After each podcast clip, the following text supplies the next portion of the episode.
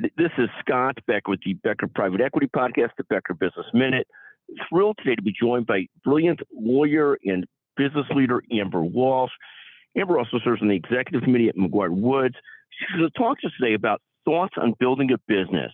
Uh, she's built a wonderful legal practice and has been involved as a leader, a counselor, a board member, and other companies that have built great businesses. Thought she'd share some of her insight. Amber, why don't you tee it up and tell us sort of um, some of your thoughts on building businesses? Yeah, I am. Um, I'm going to start by just talking a little bit um, about a niche. So, you recently did a LinkedIn post about 15 tips on building a business. The very first one on there was identifying a niche market. And that's something that I wholeheartedly agree with. I agree with the other points in your post as well. But the niche is just something that has been really powerful for me. And for that, just to kind of go in depth a little bit on the niche, I think there's really four things to do to identify the right niche. And that's really the key. Then there's maintaining the practice and and what you've decided to focus on in your niche. But for identifying the niche, I'll just start there the first is finding the perfect balance of narrow versus small in terms of the market that you are going after. It has to be big enough to have years of growth opportunity, but narrow enough that there are some common issues and needs within the niche that you are capable of solving. So it's this perfect balance. I, I think, and this is what I say to young lawyers, if you cannot define a niche in three or four words, then it's not a niche worthy of going after. And that niche is usually a noun and a few adjectives. So one of my niches is the physician owned hospital industry. For me, that was big enough that there are 250 or so physician owned hospitals in the country. They have a lot of needs, but it's narrow enough that those hospitals define themselves in that way as physician owned hospitals. They are unique from other hospital types unique from surgery centers et cetera. So that would be my first tip on building a business that has a niche focus is identifying the right size to where you can define what that niche is. Well it's also fascinating. You see people build niche businesses. There's some sort of sweet spot too where it's big enough that you could really succeed in it, but not so big in it, big in it that you're competing with every huge company in the world. So if, if your if your niche is so big, then you're competing with Amazon, everybody else. If your niche is the right size, you could win in your niche. Be a sweet spot. It could be big enough to build a great company around, but maybe not competing against the, the biggest companies in the world. And this is a fine balance as well. I mean, but, but go ahead with some of your, and I love this idea of being able to define it relatively simply. If you can't define it pretty simply, it's not really a niche. Exactly. And I think that goes across the board for you know folks like us that are in the service industry it's if you're in technology if you're building a product i think that is across the board true. And to your point about competition that's actually my my second point on building a niche which is you have to be sure that you can compete well within that niche which has both an element of obviously you have to have the skill set and some advancement on your competition already but you have to know who you're competing with and whether or not it's an overly saturated competition market. And for both this this point of who are your competitors but also on defining the niche you have to do some research in some cases and there's so many different ways to do that research. Uh, there's social media conversations, there's looking who's speaking and writing about it if you're in the legal industry, for example. But there's also simply communication with your target customer group within that niche is very, very illuminating but the I have a even more specific uh, piece of recommendation, which is there's this Forbes article that I think is really interesting. It's called Five Steps to Find Your Perfect Niche Market. It's not rocket science. It's typical Forbes length. It's not very long. It's maybe you know six paragraphs, but there are more precise and detailed ways of which tools to use and how to structure searches and some specific kind of websites that you can do all on your own for free just to help yourself define your niche. So that that would be my second piece of advice on on the niche element. Really trying to define it and clarify it and, and, and focusing on several sort of focal points in, in determining it and assessing it. Yeah that's exactly right. That's exactly right. And then you've got to care about the niche. You talk in your your 15 points uh, linkedin post that i know is the foundation of some other writings that you do.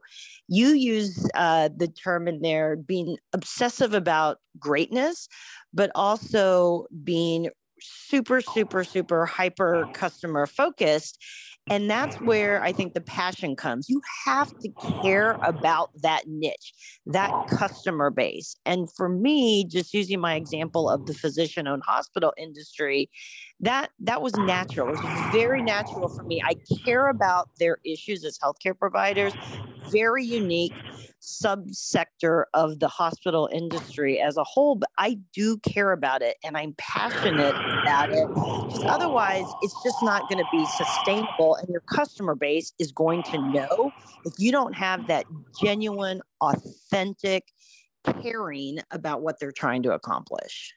And, and, and it's a fascinating discussion with you on the physician hospital business. That's been a profitable niche. That certainly has not been anywhere near the largest part of your practice but it's been a really interesting part of your practice where you can really engage with people and facilities and businesses in a really interesting way, even though it's probably not been like I would have to say it's not been the most profitable or biggest part of your practice, but but a very important cornerstone. But you've enjoyed it tremendously. It's been interesting to you. That's exactly right. It's not the biggest part of my practice. The biggest part of my practice has been private equity backed healthcare and working for funds and working for the portfolios in which private equity invests. The next after that being the surgery center industry and then physician owned hospital industry. But you're right, it's I, I care about all of those industries and there's a lot of connection points between those industries which is actually it's interesting that you that you raise that question because that's actually another piece of advice I have on selecting your niche, which is you can't select a niche in a vacuum all by yourself within a larger company, in our case, a large law firm, or within the rest of your customer base. They have to fit together. And so for me, these three industries that I serve private equity backed healthcare, ASC industry, and physician owned hospitals. And I do a lot still in the dialysis industry. There's a lot of, of similarities. They fit together, they don't have competing and conflicting um, kind of problems that you're going to butt into, which is also an important part of identifying a niche. Well, and part of that also is this, you know, this concept of there's never going to be this perfection and no conflicts and no overlaps. But part of that has been engaging it well enough and, and being a professional leader, playing well in the sandbox with others. So as there are overlaps, as there are some conflicts, you could work through those well with your colleagues, with others as well. I mean, there is this part of this to being a professional that just involves, or being a business owner that involves playing well in the sandbox, particularly if you want to build an effective large organization. absolutely. Couldn't agree more. And that actually, Scott, gets into so once you've identified your niche and you're building out your niche and you're really, you know, taking it to that next level, that network building is so important. And there's so many different networks within your niche audience, your your target customer base. One is building the network of the actual customers that you're going after, um, and and to connect them to one another. So, one of the things that's been very powerful, and I certainly watched you and some of the predecessors in our firm, uh, Chris Dave, Jim Riley, and others, is you can be a powerful force for bringing together your niche market if they are not already well organized.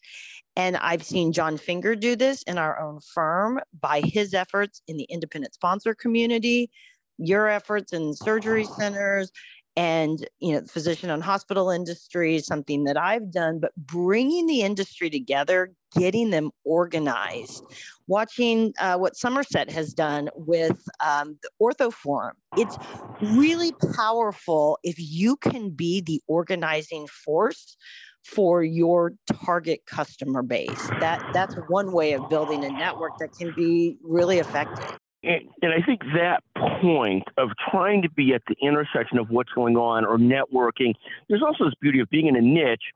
It makes life so much simpler in terms of networking. You don't have to network with everybody, and, and it's exhausting to network with everybody, but you can network with everybody in your niche, and, and you can make clear choices. I'm, I'm on here, I'm not on here. I'm trying to treat everybody well, but but this beauty of being at the intersection of a community, part of a community, things tie together. Your learning goes up so quickly. You can have more effect. So so much better, isn't it? It is. It's and it's so much more fun. I, I use the word fun more than most lawyers, I think, on a daily basis, but it's it's just so important. And and it's fun also then to connect the other service providers who are serving your same industry or if you're in manufacturing the other manufacturers i mean there's it, it it's really it it's uh, therapeutic to have uh, fellow healthcare attorneys who also serve the niches that I serve. We are sounding boards for each other.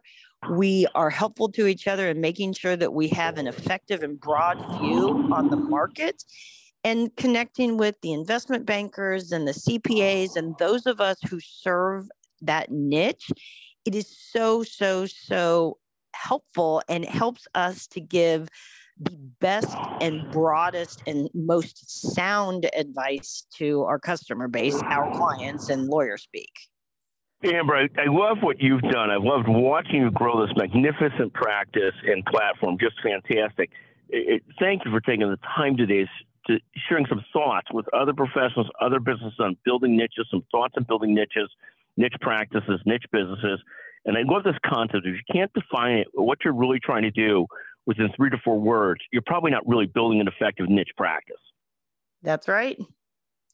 Good rule of thumb. Amber, thank no, thank you as always for joining us. Grace Keller, thank you so much for producing. Uh, thank you for listening to the Becker Private Equity Podcast, the Becker Business Minute Podcast. Thank you all very much. Thank you.